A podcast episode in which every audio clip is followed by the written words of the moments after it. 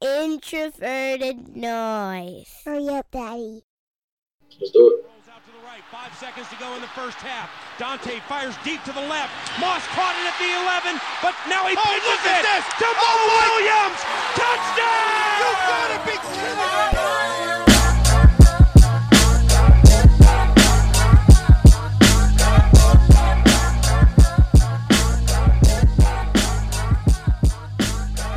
All right, y'all, we are back. We have the Saxy Prince. You know, we won't give him too much grief today. You know, life happens, circumstances uh, kept him from being with us here at the beginning, but he's here and we're going to jump right into it. So, Prince, uh, after these last two weeks, I'm just going to go ahead and ask you are you finally willing to give Kirk Cousins some credit for the pretty well near perfect performance we've seen from him on the field over the last couple of weeks?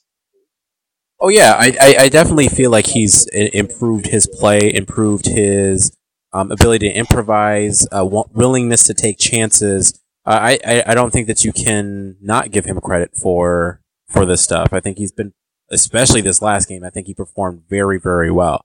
Um, I I know I add the caveat that like okay, it's it's like against a pretty banged up and um, not as talented as we're used to secondary for the for the Eagles.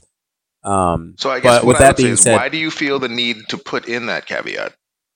because I like to I like to give objective expectations because I think the the problem with um I think with fans who tend to um get really emotional as the games go on is they'll be either oh yeah best team in the league we're perfect all that stuff or just like the sky's falling everything else and I like to I like to uh, essentially give takes where it's like, okay, here's the context of why I, I feel the way that I do. Um, and it, it is important to note. So when again, if there is regression or there are like improvements, I can feel more confident rather than skeptical about like, okay, I definitely feel this team is headed in the right direction. Or it was great that he performed good against, uh, you know, either a bad team or a team that he should have beat up on.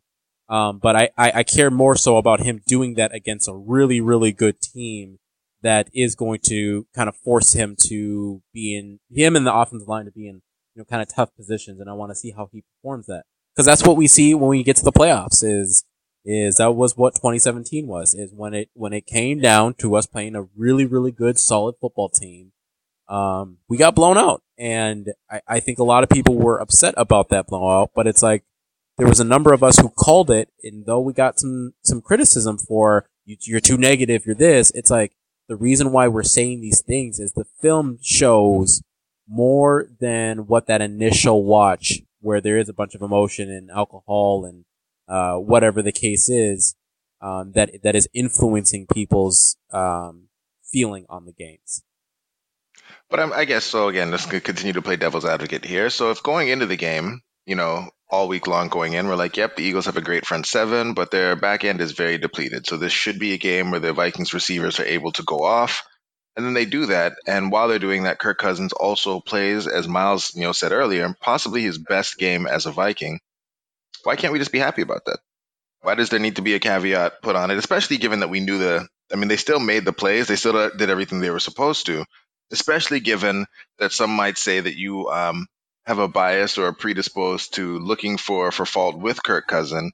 Um, can you see where someone might feel like maybe you're you're you're piling on or nitpicking, given that you you know historically have not been the staunchest of supporters when it comes to Kirk Cousins? Well, I, I'm nitpicking, um, and maybe I don't even view it as nitpicking because I felt I had a pretty good idea of who Kirk Cousins was before he came to the Vikings. And when he came to the Vikings, um, all of 2018 kind of confirmed what I had seen already um, prior to him playing. And again, let's not forget this guy. This guy's not 21, 22, 23 years old. This guy is in his 30s. I mean, he's had several seasons where he started. He's had several seasons that he's been in the league. Um, so yes, he is, to me personally, a guy that old is viewed under a, different microscope because my expectation is that he has, he has some things already figured out. Um, versus younger guys that, you know, don't have that. So I don't give him the whole, oh, they're just a rookie, they're learning all that stuff. Like, no, I expect being being 30, like yeah, you have some of this stuff already figured out, and the stuff that you might struggle with again is is things like yeah, it makes sense. Having a porous offensive line is going to heavily affect any quarterback, no matter if you're a rookie or if you're a vet. Um, but the, obviously, the best the best vets can work through those circumstances, even despite uh, you know, not necessarily having the talent. Basically, I'm saying he needs to elevate the talent around him. And my skepticism has always been is I don't believe that he can do that on a consistent basis. So when I do see fair? Vikings fans, is, that, is that really a fair thing? Given that we know that most quarterbacks are very reliant on what's going on around them, that there's really only, you know, really three if we're if we're being looking back over the past few years, like Tom Brady, Drew Brees, Russell Wilson, quarterbacks that are consistently able to to perform better than their surroundings. I mean, is it fair to put that on Kirk Cousins that the only way we can buy into him is if he does something that almost nobody is able to do? Well, I mean, it's not it's not Kirk Cousins' fault. It, it I blame the Vikings, right? It's not Kirk Cousins' fault that he is what he is and he's not able to do that. Because it's it to me, it's similarly as Christian Ponder. Christian Ponder didn't ask to be a first round pick and lead a franchise, even though at best he could have been a, a, a third round pick project. Um, so I'm not necessarily blaming him for the choice that the Vikings made, but I'm not absolving him. I'm not absolving him from, um, I'm not absolving him for like his play to date, which is he's he's performed like maybe a slightly above average quarterback, and now I'm paying him like a future franchise guy to bring me to the Super Bowl, and he's not playing that. I think it's fair to have those expectations because if I didn't feel as if he could, he could, um, he could live up to those expectations, why am I paying him all this money? And you know how I am, Jason. I'm like, if I don't feel a guy can live up to the expectation, especially at the quarterback position, I don't want to keep trying to shoehorn uh, an average talent guy just by paying him more money isn't going to make him an elite talent. That just me- means he's being paid like an elite talent.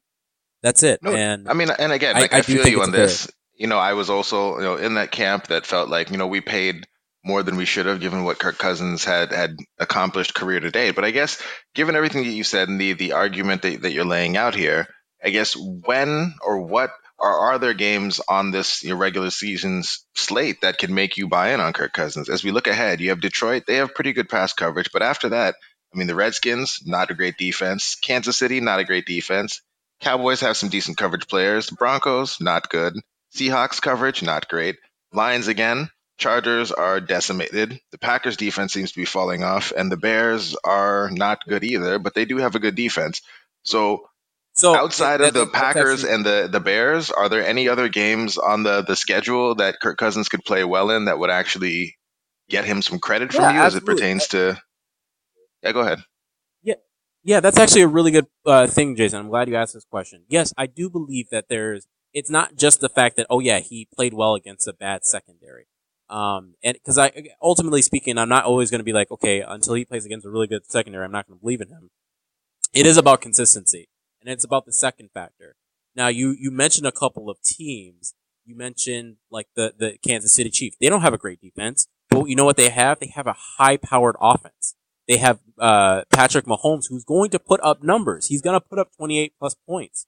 You have the Seattle Seahawks with Russell Wilson. You have uh, Green Bay with Aaron Rodgers. He's going to be facing quarterbacks also who are going to be able to put up numbers. And we can't always rely on our defense to shut those quarterbacks down. So my expectation then becomes it's not always like okay, I won't give him any credit because he didn't face it. It's like okay, he can't do anything when they allow an, an opposing point, but can he hang? That's the expectation for that game. Expectations um, change the team that we face. If we face them to score a lot, but then our Cousins to and also put in, um, you know, also a uh, put in a little bit more time as far as um, of, uh, not t- more time. I'm sorry.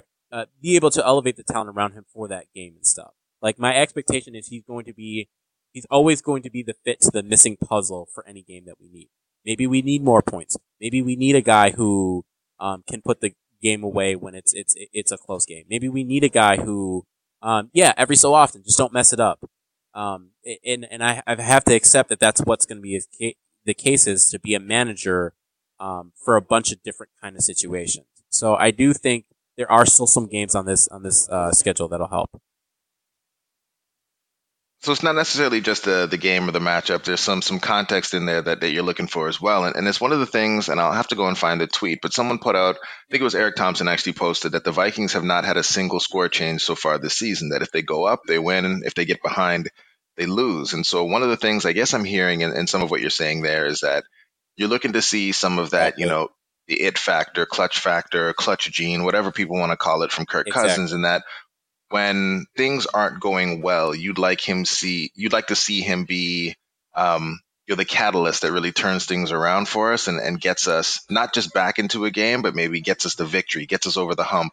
Um, because we've seen him play well while we're down big, but you know, in oftentimes what happens, he gets close enough where it looks okay, but he doesn't get us over the hump. Is that is that a fair summary of, of what I you're think looking that to I see a- for you to really get bought in? Yeah, I think that's a very apt um, description of what I what I'm trying to to get out. Of. It's like context does matter to me, and it's like that's why it's like yes, I might add the caveat, but like again, those those those contexts do matter. I expect Stefon Diggs and and uh, um, Adam Thielen to to beat up on the the Eagle secondary, so I expect Kirk Cousins to to perform well, and he did exactly that. He met the expectations. Um, but again, it's like, okay, well, maybe you face a more challenging front seven. Maybe you face a more challenging secondary. Maybe you face an opposing quarterback who, again, is going to light up our defense. Like, it's going to happen at least once in the season. And that's when I expect Kirk Cousins to be, um, that, that, that missing piece that is able to get us that victory. Okay, so basically, uh, we just need to fall behind in the game and have Kirk Cousins uh, pull us back. Exactly. And then, you know, Yinka will start to believe. We'll start to believe. Well, you know, we uh, have this game upcoming. Actually, there's one more thing. One more thing, because I got to give you some credit before we, we move on to, to talking about Detroit. Got to give you a little bit of credit here, because we talked about it on the Pocket Protectors as well. But you've been saying it with your chest for a little while now. You've been letting people know that uh, the Vikings offense runs better when it runs through Stefon Diggs. And you've been saying it, you've been saying it, and not always getting the warmest of welcomes from people when you do say it. Uh, but I, I feel like it's it's pretty obvious after just the way things opened up last week, especially with the run game not getting going, uh, that if we can hit Stefon Diggs on those downfield shots, um, the offense is a more explosive. It's it's just a, a more wide open offense, and um, just frankly a better offense, just based on the type of routes that. Generally speaking, Adam Thielen and Stefon Diggs are being asked to run. This isn't an indictment of either player. Saying right now, Stefon Diggs and generally through their careers outside of last season, uh, Stefon Diggs has generally been running the routes that are deeper down the field, which are higher value routes. And when you throw deep more often, good things tend to happen. That's something that's backed up by many different views at it from analytics. You obviously get the big plays, you're more likely to get pass interference penalties, et cetera, et cetera, et cetera. Throwing deep is good.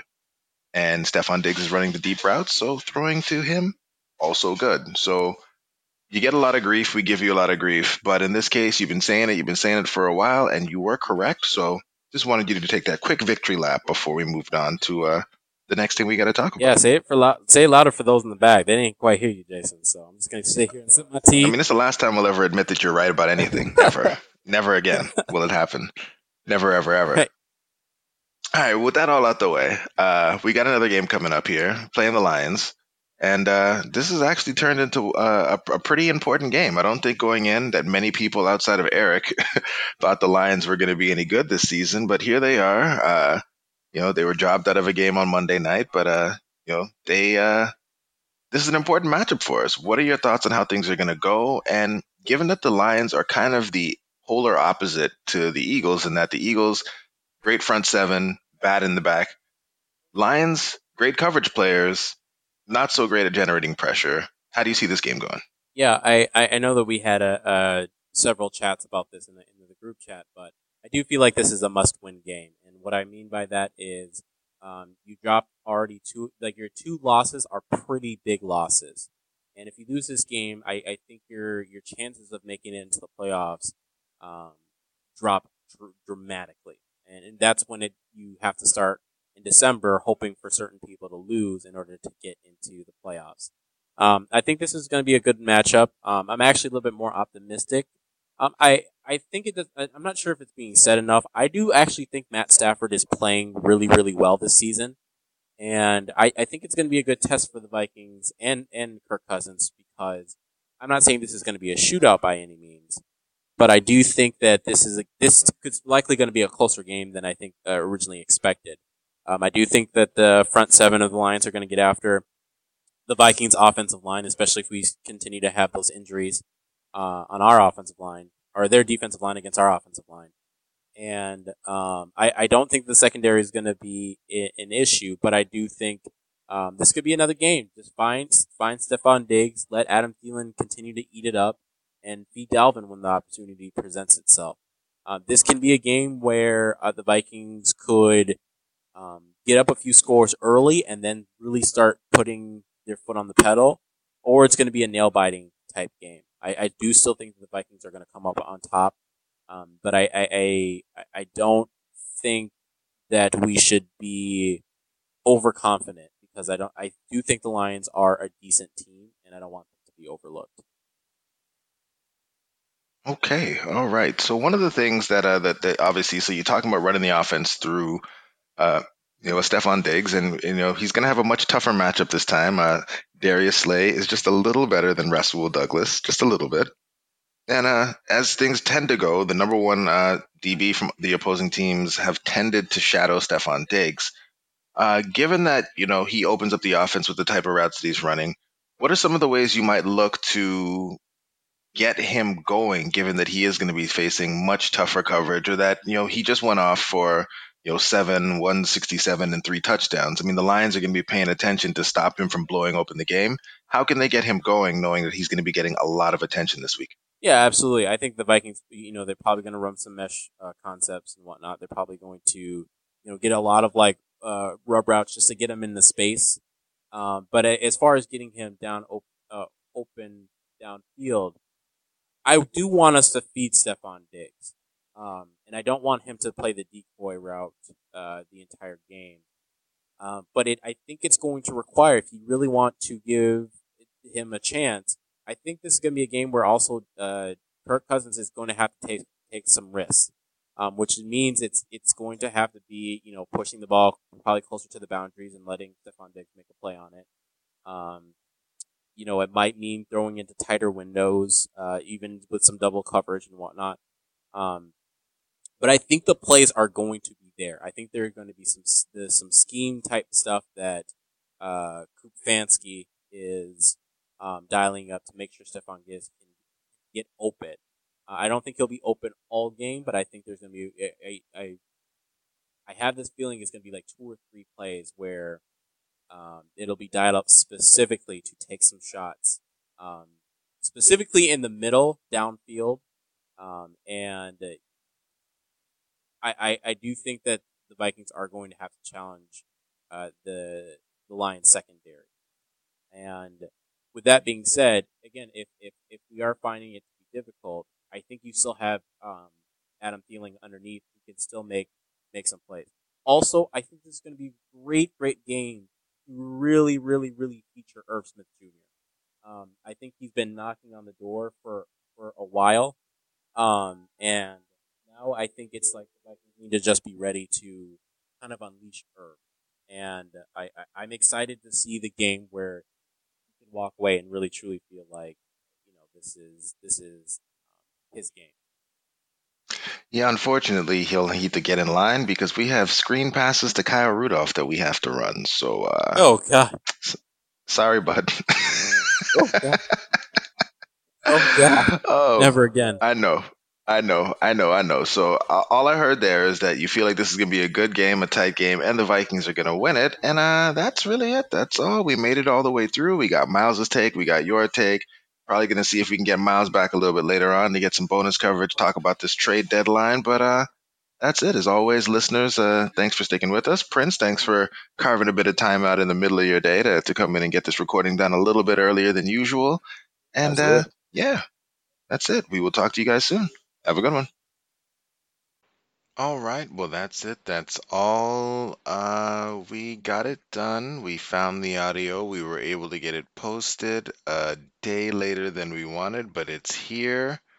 uh, with all the issues we had getting Yinka's uh, audio track down, uh, we decided to forego the bonus coverage with Miles talking about the trade deadline. Maybe we'll bring that into next week's episode. So uh, here it is. Here's the episode. Thank you for sticking with us, as I said. Thanks for listening. And uh, yeah, we'll talk to you soon. Have a good one.